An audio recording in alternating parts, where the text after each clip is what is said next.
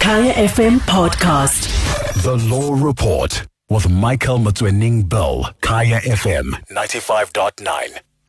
A very good evening to you and welcome to The Law Report. My name is Michael Motwanyane-Bill and it's good to be with you this Wednesday evening where once again we talk about law. And this evening we're focusing on tax law. And this is your show, Mkaya, because this is a show where you get to ask pretty much any question that you have in respect of tax, whether you are employed, whether you're a freelancer, whether you are owning a company, whatever the case might be. And I think often even people look at this as in terms of people who are employed. But of course, we also know that even beneficiaries of deceased estates are affected by tax. So in any capacity that you might have, where you want to ask for yourself or for a friend, do you call us? The number to dial 086-000-959. I'm joined by a member of SARS, Mr. Farid Khan, who's the executive in the compliance units. And this is the show that you want to call into because we can answer any question that you might have. So I have an expert for you, and you particularly need it because it's also the tax season. But the tax season is not something that goes away today. You work towards the next tax season. So any question that you might have, do give us a shout. You can also post your questions on my Twitter handle by going to @MatwinningBill. That's my Twitter handle.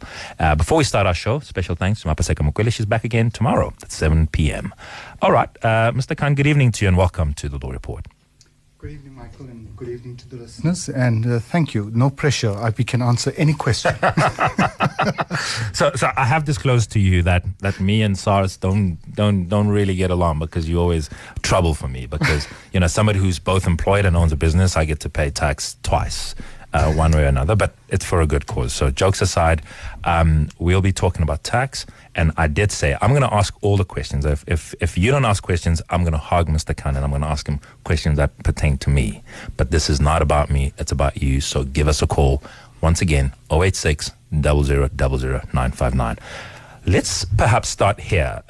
If I'm employed for a company, in terms of tax, what do I need to be concerned about and what do I need to know?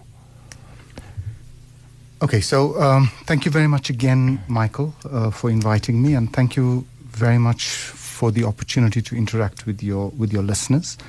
So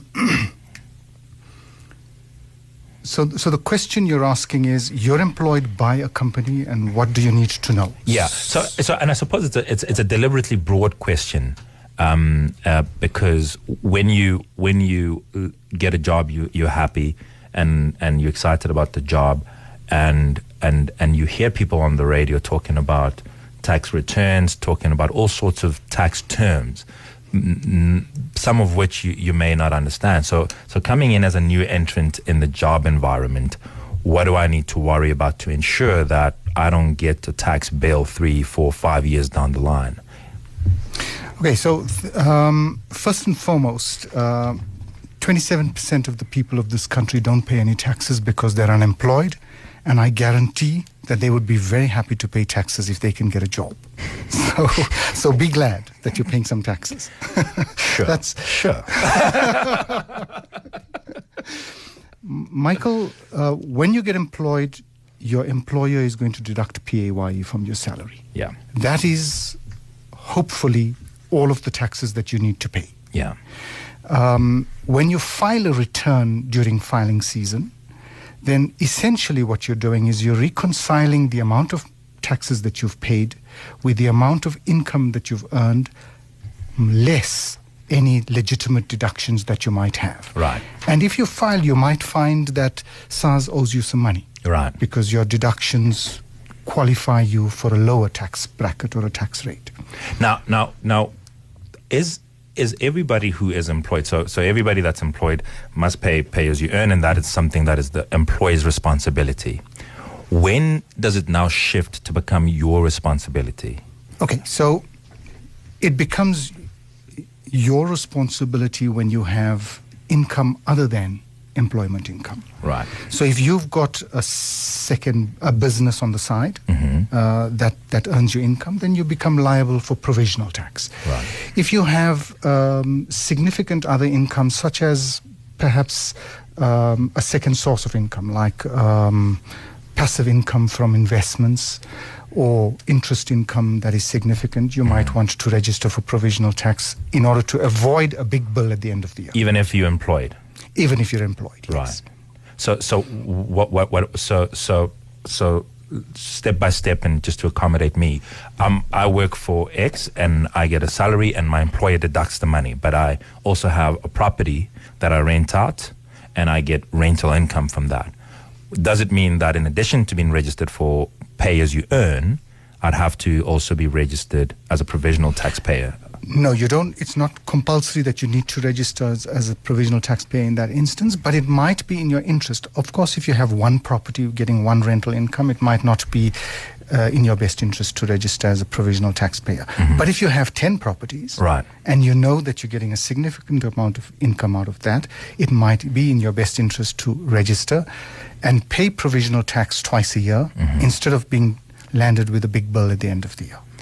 All right, I'm talking to Farid Khan, who's the executive for the compliance unit of the South African Revenue Services, and this is an open line. So this is not a show where we're going to package material for you. This is a show where you get to ask the questions, and he's available for you to take all your questions. The number to dial, 086-0000-959. Often we hear people talking about, Mr. Khan, talking about tax returns, and one never know if this affects them or not.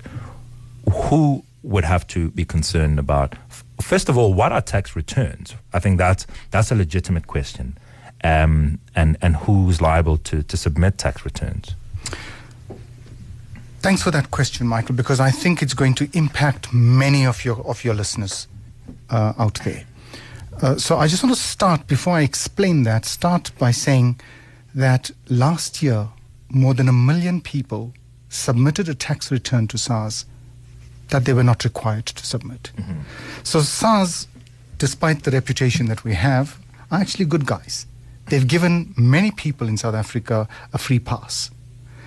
We have something called a filing threshold. Mm-hmm.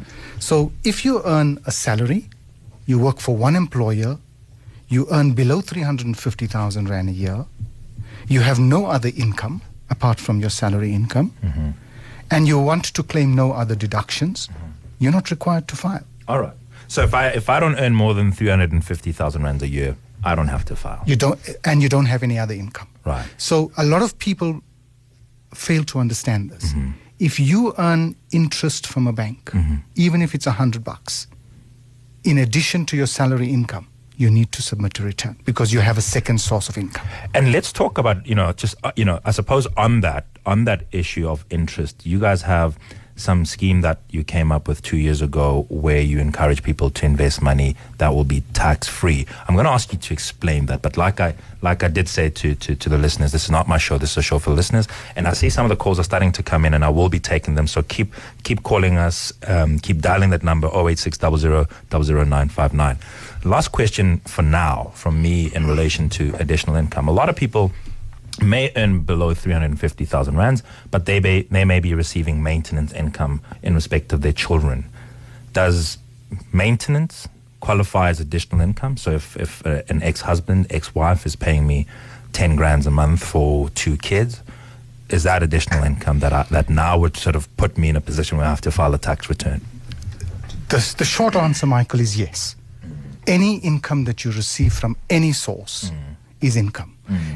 They may or may not be exempt, mm-hmm, but you are required to declare it to SARS, and SARS will exempt it if they need to be exempt. So let me give you a simple example. Yeah.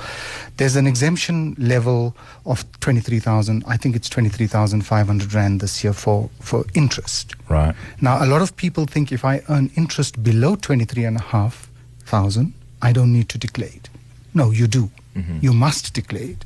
SARS will give you the exemption that you're entitled to. So the good thing is just declare, let SARS determine if... Absolutely. Rather be part of the 1 million people that get told, no, you didn't have to submit. Yes. So here's the other thing, just still related to the point that you were making. Why is maintenance income part of it? Surely if these same people, same husband, wife and children... Same people, if they were still married or still together and wife receives money from husband to support the kids, surely that would not have been construed as additional income because it would have been sort of part of the household income viewed that way? Why is it that once there's a divorce, suddenly there's now a more onerous or cumbersome requirement when I'm earning, not even close to 350. I'm earning 80,000 rands a year, and I'm just receiving this maintenance income that I used to receive historically, and now that I'm divorced, now suddenly I have to file a return. Michael, again, I'm not an expert on the maintenance laws of the country, mm-hmm. but the person receiving the maintenance income mm-hmm. is most likely going to be spending some of that on, let's say, for a simple thing like medical expenses, which becomes a deduction. Right. So if we're going to allow the medical expenses as a deduction, then we should be allowing or recognizing the income on the other side. I did say you can give us a ring by dialing 086 00 00959 and ask any question to my guest, Mr. Farid Khan, who's an executive for compliance audit at the South African Revenue Service, and somebody that heeded my call is Mama Sala from Boksburg. Mama Sala, good evening. How are you? I'm well, and you? I'm okay. I'm asking on behalf of a friend who's retired. She's 26 years retired. She submitted her income, the IRP5, on the 23rd of April. Mm-hmm. And she was required to actually submit IRP5 from 1996 to 2012, I think it was, wow. or 2002. And unfortunately, her house got burned down, and she was not able to actually have copies of those. Yes. And she has been given a runaround to actually get a refund, because there were refunds due to her. We went and did an affidavit for those years. We went first to Benoni, SARS. We went to Alberton. But she's not getting joy. Every time she calls, she's given a new case number. And lastly, the last time that we went to Alberton, she was given a complaint form, and she was supposed to actually phone. And it's actually taking a toll on her, because really she is not mobile in terms of actually going around and doing that. I'm sure Farid might have another question for okay. you. But for me, let me just understand, having retired all these years, what has been her source of income? Her source of income is her pension. Right. Yes. Farid? What she did is she submitted the other returns until about 2016, because she had those ones. The IT3 she had, she submitted all those. But the ones that were outstanding, in order to release the refund that was due to be paid to her, the date she was given was 1st June, mm-hmm. 30th June, that never materialized. 1st August and 30th August, both that also didn't materialize, and every time she's given the runaround. All right.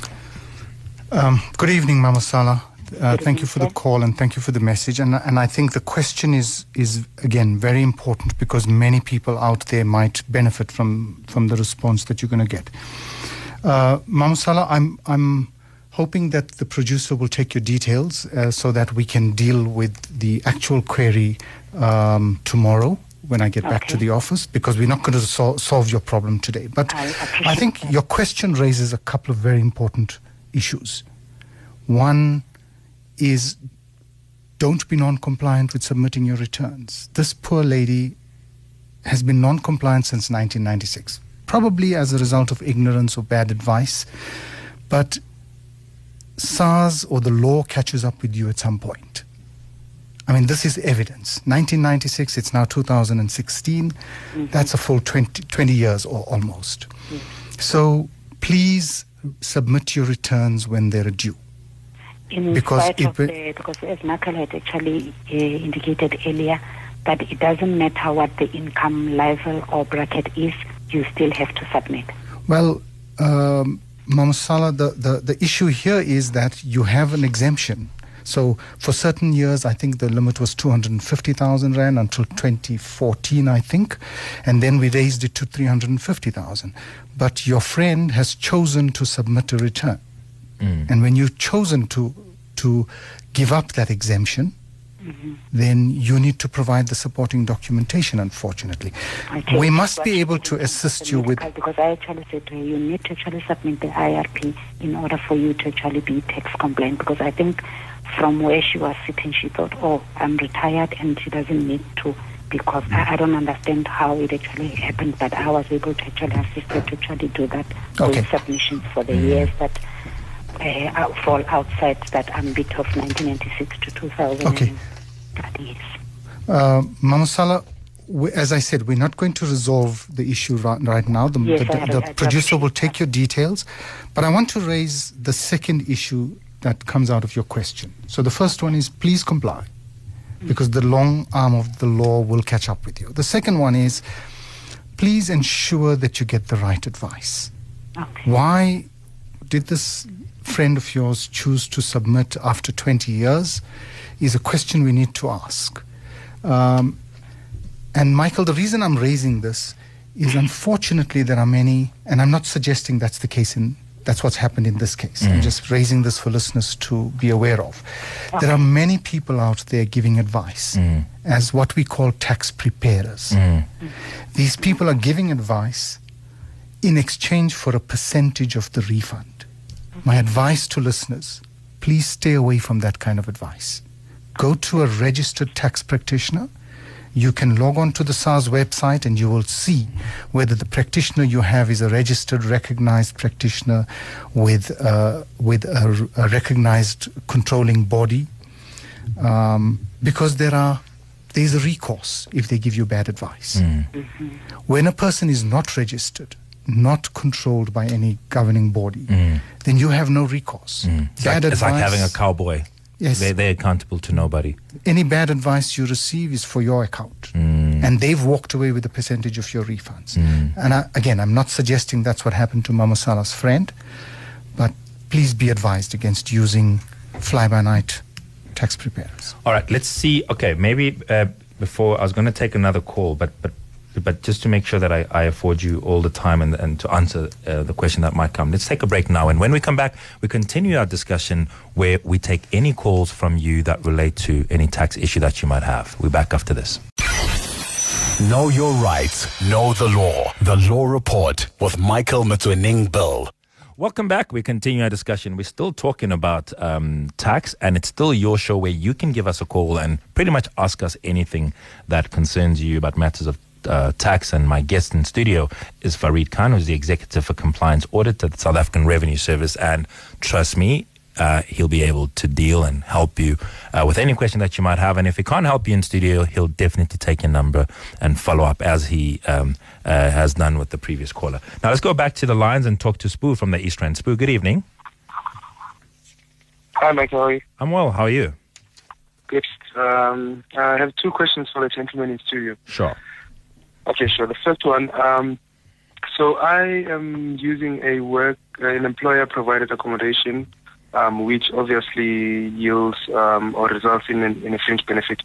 But I've been taxed now on a fringe benefit for the past 3 years, but I've been trying to prove to SARS that I shouldn't actually be taxed, and now finally I managed to prove to them that I should not be taxed. I shouldn't have been taxed on the fringe benefit purely because I have to be at work as part of my... I have to use this accommodation as part of my responsibilities at work.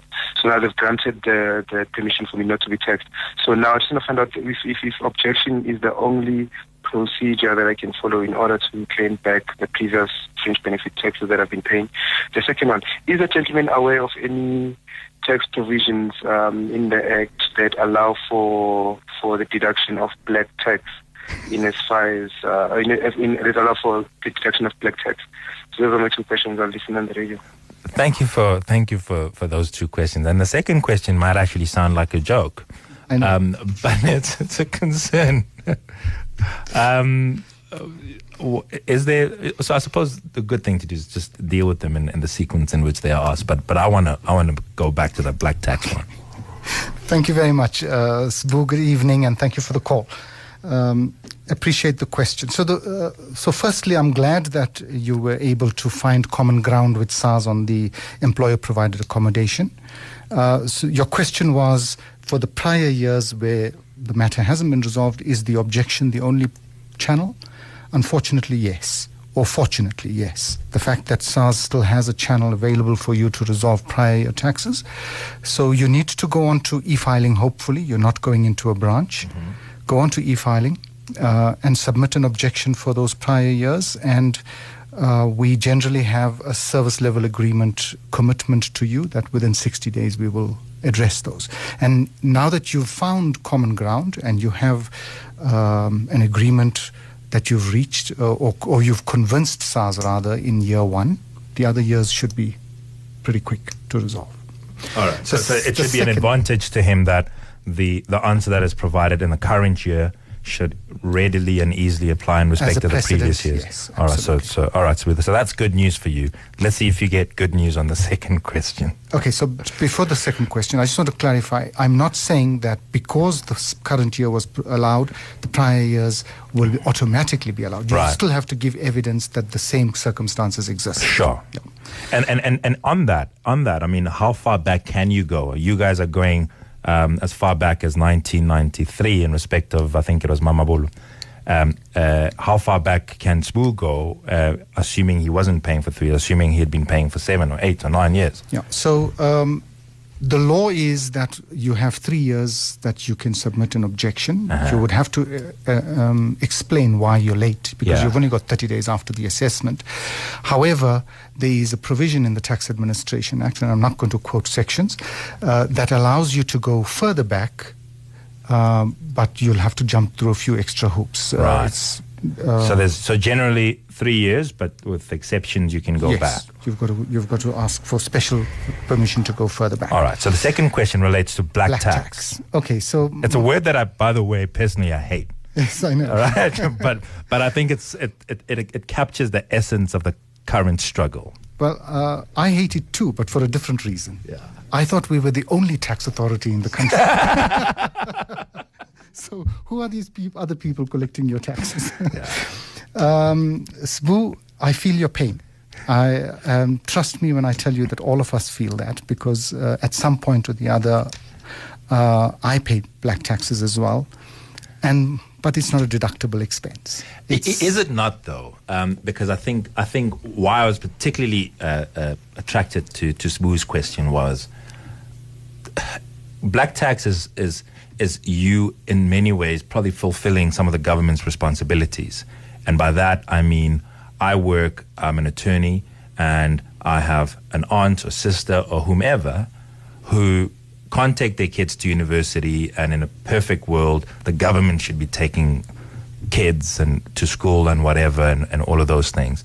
But because now I'm now fulfilling a responsibility of maintaining somebody else's child, yes, they are akin to me, but I'm not legally obliged to maintain them. So I'm paying for school fees, and I'm paying for medical expenses as well. Maybe not the should, because that's ideology and that's not going to get us much far, but are those not deductible? Okay, Michael, you're a lawyer. Tax and any kind of legislation is complicated without us bringing the issue of moral obligations and legal obligations into the picture. So I hear where you're going. Yes, we are fulfilling, we're not fulfilling a legal obligation, but we might be fulfilling a moral obligation. And then when you try to bring the law and morality together, and tax laws and morality together, we start to tread on very dangerous ground. So I wasn't seeking to do that. I think it's a legitimate question in this sense. And perhaps now that you've made the point, maybe there is a moral. but less on the moral and probably more within the tax legislative scheme. When I have a company and I'm paying Thomas's school fees or for his kid, and I'm no kin to Thomas, I can set that off, and that's a tax deduction. Why can't I do it in respect of my own family? And that's a tragedy that we have. So it's kind of like, imagine Michael having a fund that supports people that want to go to school, and that's probably a tax deductible scheme, however I would have arranged it. But the minute I bring in my sister's kid or my aunt's kid, then it's a different debate. Surely there is a, you know, and the reason why I'm emphasizing this point, so I'm not even asking about why can't it be? Because I understand that's sort of a policy decision. But within the existing legislative scheme, shouldn't I be able to show that why must I give to some guy that I don't know when I've got 200 family members that I need of assistance? Okay, Michael, I'm not going to answer it, but I'm going to respond in two ways. Yeah. Firstly, first one is a cop-out. Yeah.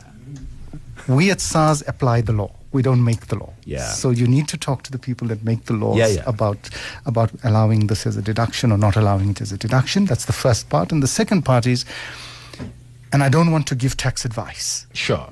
There are ways in which that so-called black tax can become deductible. You just need to get good tax advice. Right. I'm not going to. Okay, so there is a way. Okay. Black tax pay yours. There's a way. Get help. It bothers a lot of people. Shimane from Bits. Good evening to you, and thank you for calling. Hey, Mike. Good evening to your guest. How are you? Very good, Shimane. How are you?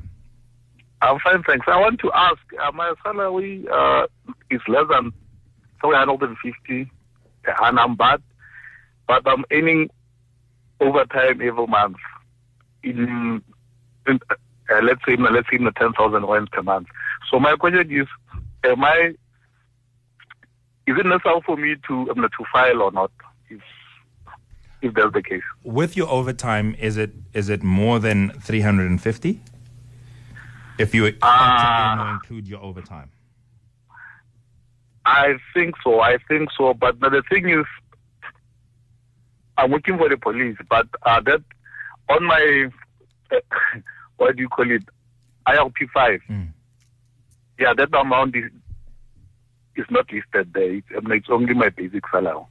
So I don't know how to go for it. All right, Farid. Settle that. Sure. Just let's get an answer from Farid, and perhaps he might want to ask a clarification question. Good evening, Shimane. Thank you for the call. Thank you for the great work the police are doing out there, and for spending taxpayers' money correctly. So appreciate that. Shimane, I'm a bit concerned about what you said, that you are getting paid from the police overtime and they're not reflecting it on your IRP5. I'm sure that can't be true.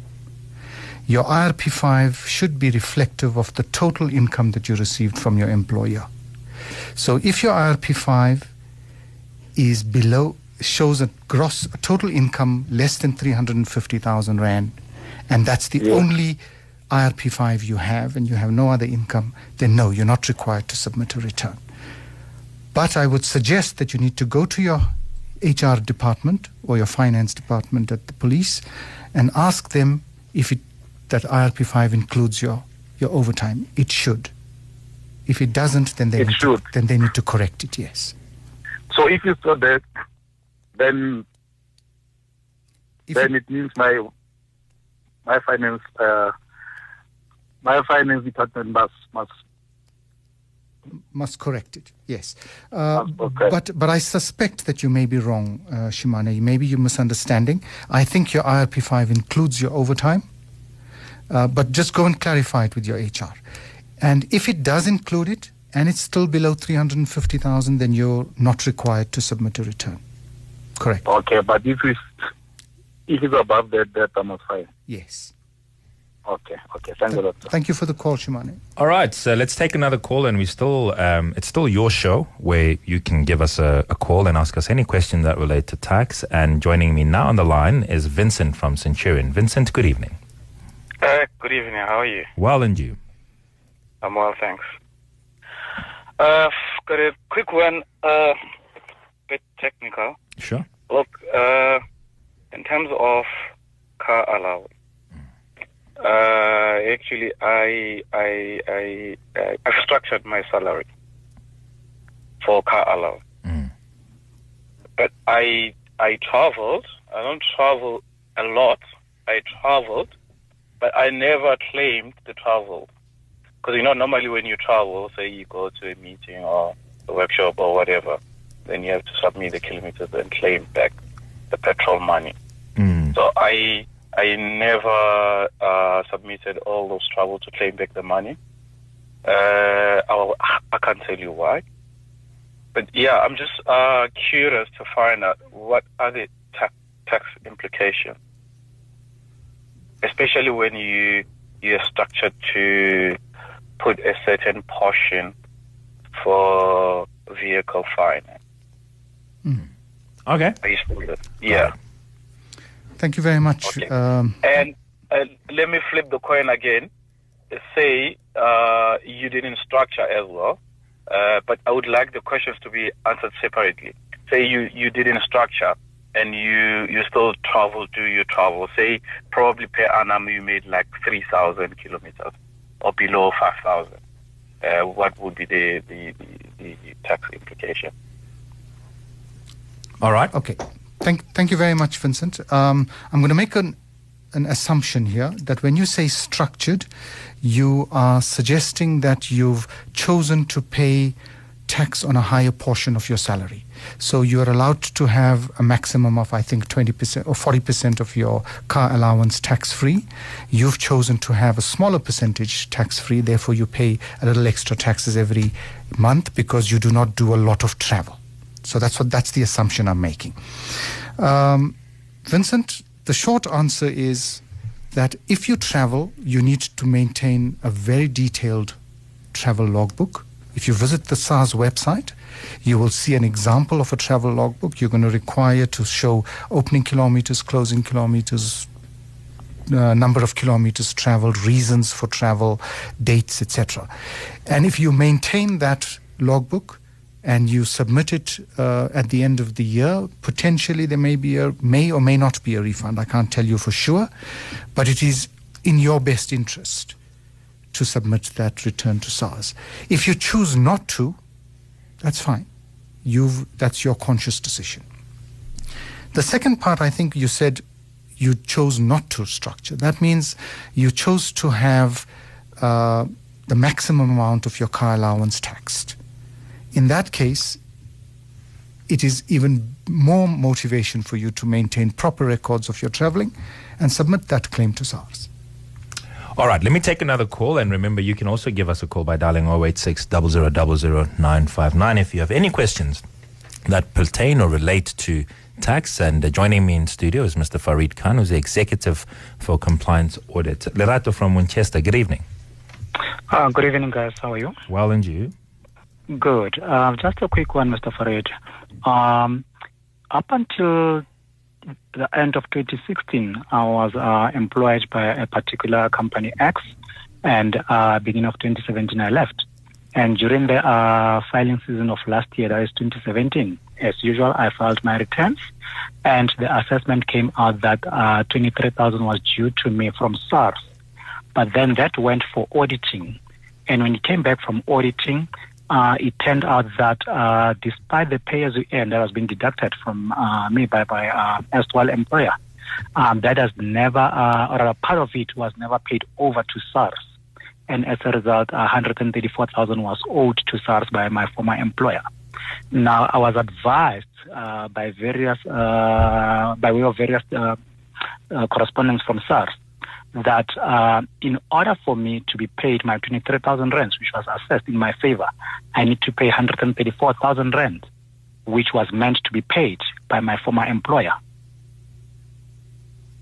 Hmm. Hello? Hello, yeah. We got it. Farid, you got any follow-up question? Now, yes. Yeah. Now, my question is that surely mathematically it does not make sense for me, or rather financially, to pay 134,000 in order to get paid 23,000 rands. And you did advise another gentleman that the proper way of for resolving this is by way of objection. Various objections have been made, but to date, I don't get any joy from SARS. And to add on that, a month ago, I got a call from the collections department of SARS, wherein I was asked when will I come in to make arrangements in order to pay 134,000 rand, which legally I'm not obliged to pay that. It's my former employer who's supposed to pay it over that to SARS. My assessment has been made. 23,000 rand is due to me. Mm-hmm. We've lodged a dispute or an objection. We've got a case number. Sure. But it doesn't seem to be resolved. Question sufficiently registered. Let's solicit an answer for you. Yeah, thank you. Thank you, Lerato. And again, I hope that the producer is going to take down your details and give me that information at the end of the show. I promise to take this up and have a look at it. Again, because we're not going to be able to solve this here. But I want to clarify the principle. SARS is very clear about this, that we will not punish the taxpayer for the non-compliance of the employer. Yeah.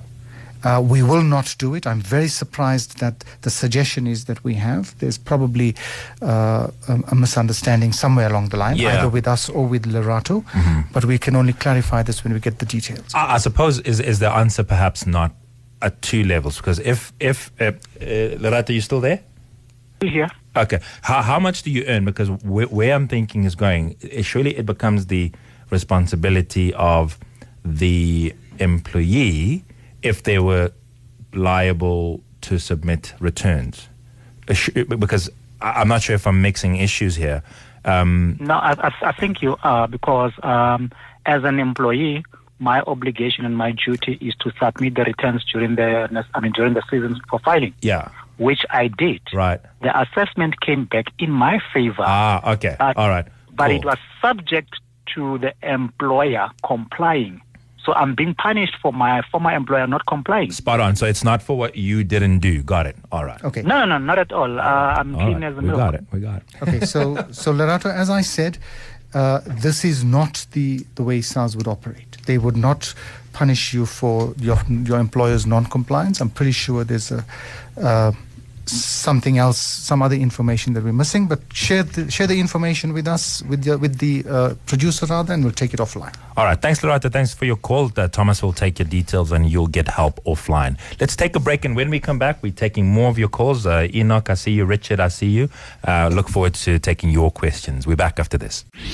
The Law Report with Michael Motwanyane-Bill, Kaya FM 95.9.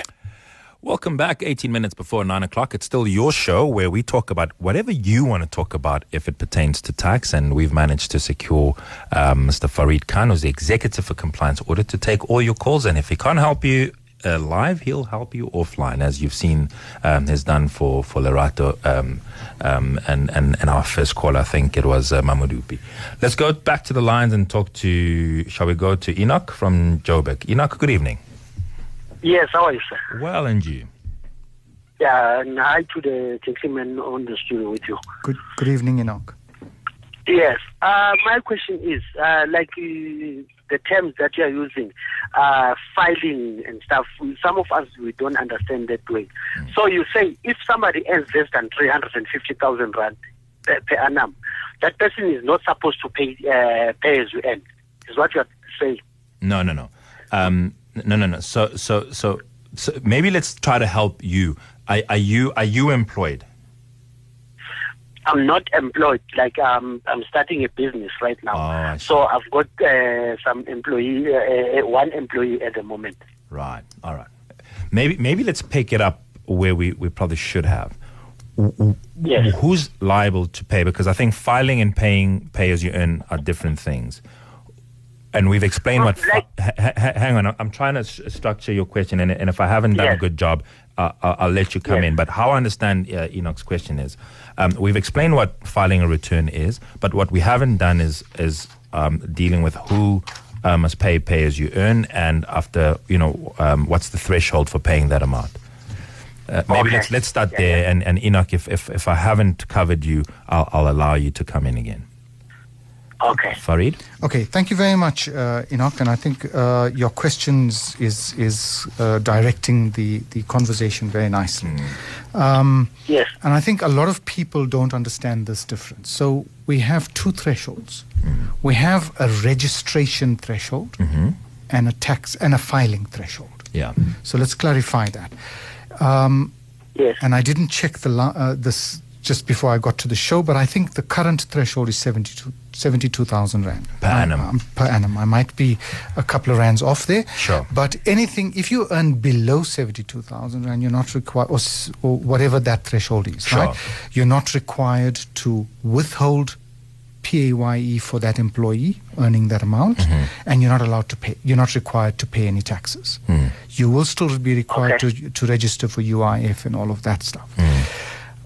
If you earn above that threshold but below 350,000, you still pay PAYE, but you are not required to submit a return to SARS. Right. That's called filing. Right. Enoch, are you helped? Yes, yes, I'm listening. Has Farid clarified your question? Do you have a residual question for him? Yes, yes. The other question is like when I have something that I don't know about taxes and stuff, if I go to SARS offices, because you've got one there by Alberton, but I don't know which door should I knock to when I've got some questions about What question do you have? Let's see if we can help. So you're starting a business and you have one employee and you want to know how you want to deal with that. Yes, but you understand now I'm on the radio. I might not have a good chance to ask all my questions. Right. That's why I'm asking. So if you need help, where do you go? Yes. Good. Thank you for your question. That's a very good question. Farid? Thank you, Enoch. And again, thank you. Your question is going to help me to give all of the listeners a very important number. 0800 00 SARS. Can you just hold a second for just a second? We'll repeat it again before we close. But just give me that number again. So it's 0800 00 7277. Good. That's the number for our contact center. 0800. Okay, that's the number for our contact center, and we have qualified tax consultants. Very highly skilled people in the various taxes. So you will go on to that contact center, select, in Enoch's case, he would select small business, and he will be helped. And can he go to a branch?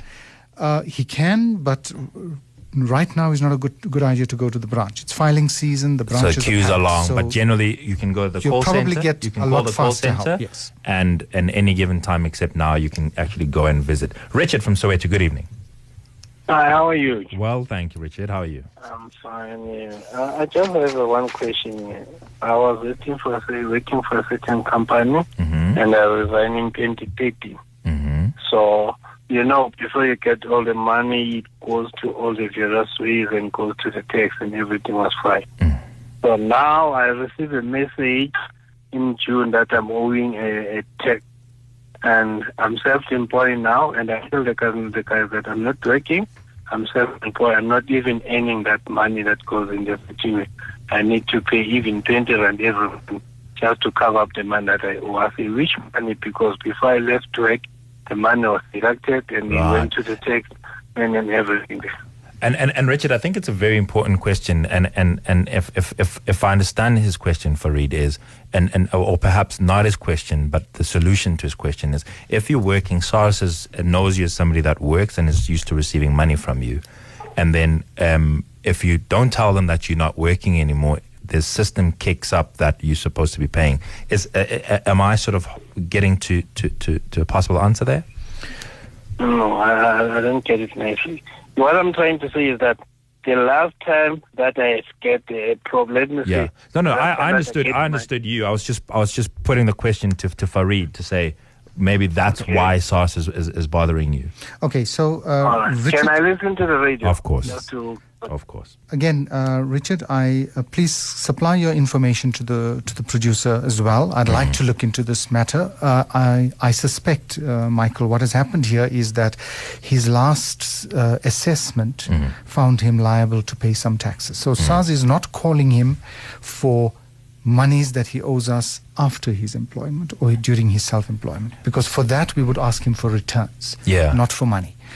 If he owes us money, it's because we assessed him on his lump sums that he received, and he perhaps is not aware of that assessment that he received. But would you know if somebody stops working, because if you have me as a taxpayer and I just disappear off your radar, just like that, without telling you that. I'm not even suggesting that that's the answer. I'm sort of exploring whether it might be the answer. So the answer is yes. We would know if you've left formal employment, because we will not be getting a return for you from your employer. Right. An IRP5. Because I know, for example, with companies, if you registered for pay as you earn or whatever, and you stop submitting, SARS needs to know why. Absolutely. Have you stopped? Yes. All right. Back to the lines. Zweli from Benoni. Good evening.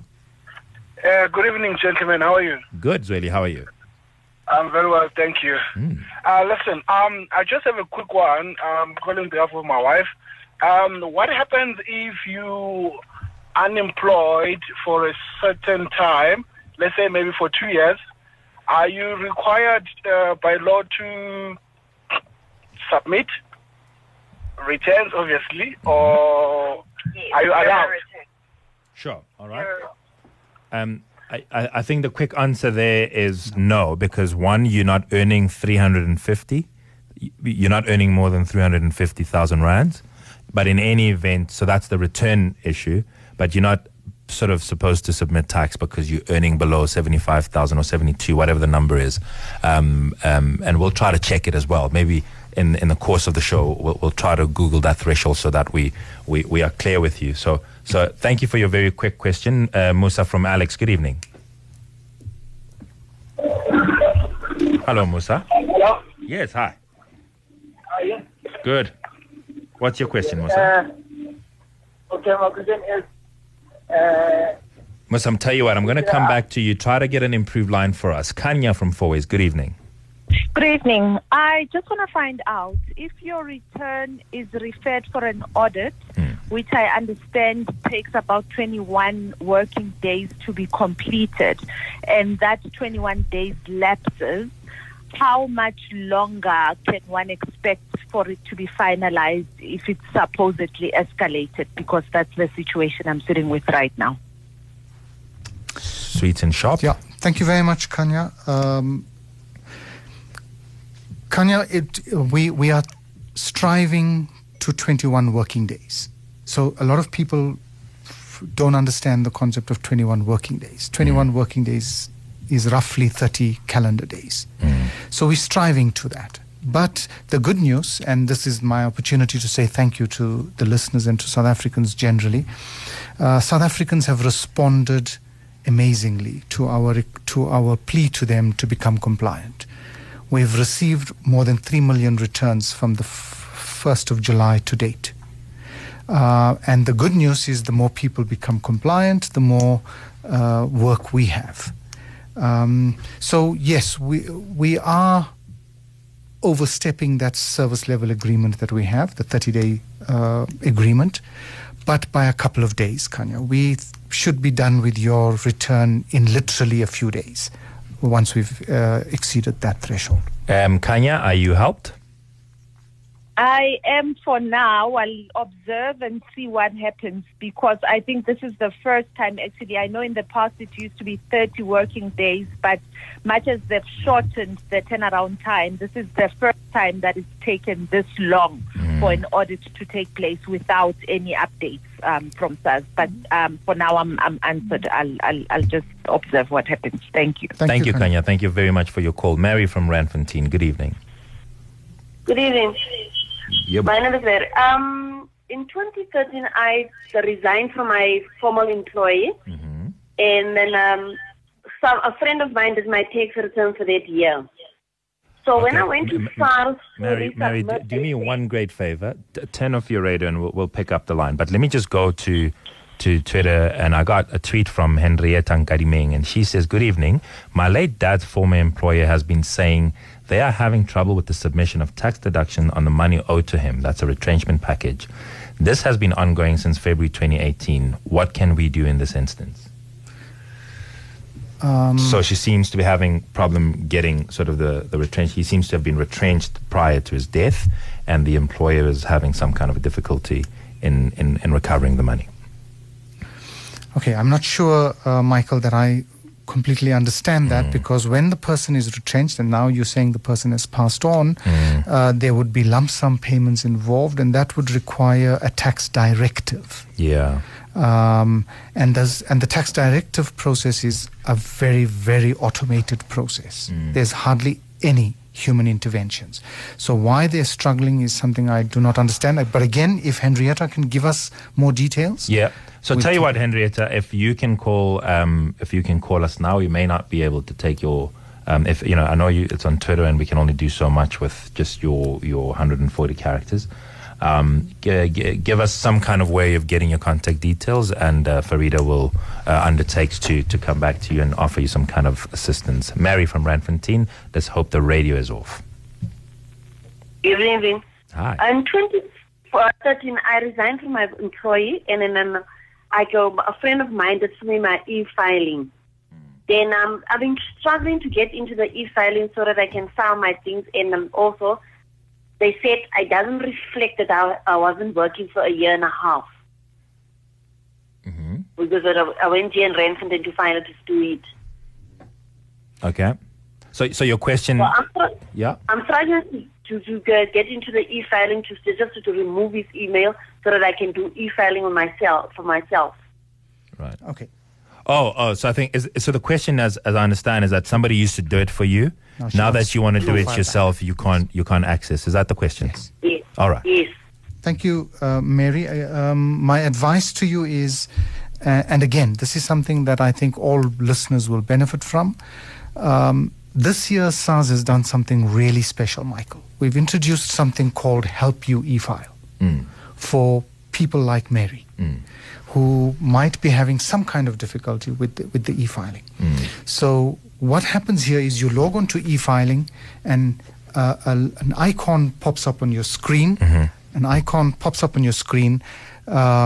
Help You E-File. If you click on that icon, you get in touch with a tax consultant at our contact center live, right? Who can walk you through the e-filing pages, tell you what to do, where to do it, where to find. So when Mary needs to update her profile and get back her profile, they will assist her with that. That sounds cool, actually. Quite impressive.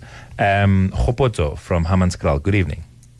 Good evening. Thanks for taking my call. My question will just be sharp and short. I noticed that for those who have medical aid, they do get, actually not deductions per se, but they do get their tax credits. But for us, because I don't have a medical aid, but I'm working, and for this month, for example, I've been in and out of hospital, and I've been spending some lot of cash. So I was wondering, how will I get the tax credit, just like for those who get tax credits when they have medical aid? Because like for those who don't have, then it's a bit of a problem to get tax credit. Very important question. I really appreciate it, Tshepotso. Thank you. Thank you very much, Tshepotso. SARS will always allow you a deduction for your medical expenses. Yeah. You do not get a medical credit because you don't have a medical aid. That's correct, because credits are legislated based on the contributions to a medical aid. But you have what we call in SARS out-of-pocket expenses. Yes. Out-of-pocket medical expenses. Yeah. You're allowed to claim that on your tax return. And I think maybe just to, without purporting to be an expert, but as a taxpayer from experience, I have medical aid. But in addition to having medical aid, I also can claim additional costs. So if I'm buying medicine out of the medical aid, if I produce that receipt, that is tax deductible. Absolutely. So, and on that, if you can in 15 seconds, what is tax deductible? So you're earning and you're filing your returns. What can you recover? So it's the medical expenses. Yes. So all your payments to doctors, payments to pharmacies for prescription medication. Please don't claim for your Disprins and your Panados. They're not tax deductible. So prescription medication and medical practitioners, any payments to them is fully taxed, is deductible. But for you to qualify, please ensure that you keep the receipts, the invoices, proof of payment, because SARS will ask you for that. What else? I know pension is also deductible. Retirement annuity contributions and pensions are deductible. medical aid contributions, and I wanted to touch on that tax saving thing, but unfortunately we have run out of time. But if I wanted to know more about that tax saving, because I think it's a brilliant initiative where you encourage your citizens to save money. Yes. Where do they get more information about that? Tax-free savings, it's called. Again, on our website, you can search for the tax-free savings schemes, and they will give you all of the details. All right. Thank you very much. I'm afraid we have run out of time, but let me thank you very much, Farid. Thank you so much for talking to us. Thank you very much. Stay tuned. Stay tuned to Kaya FM for more.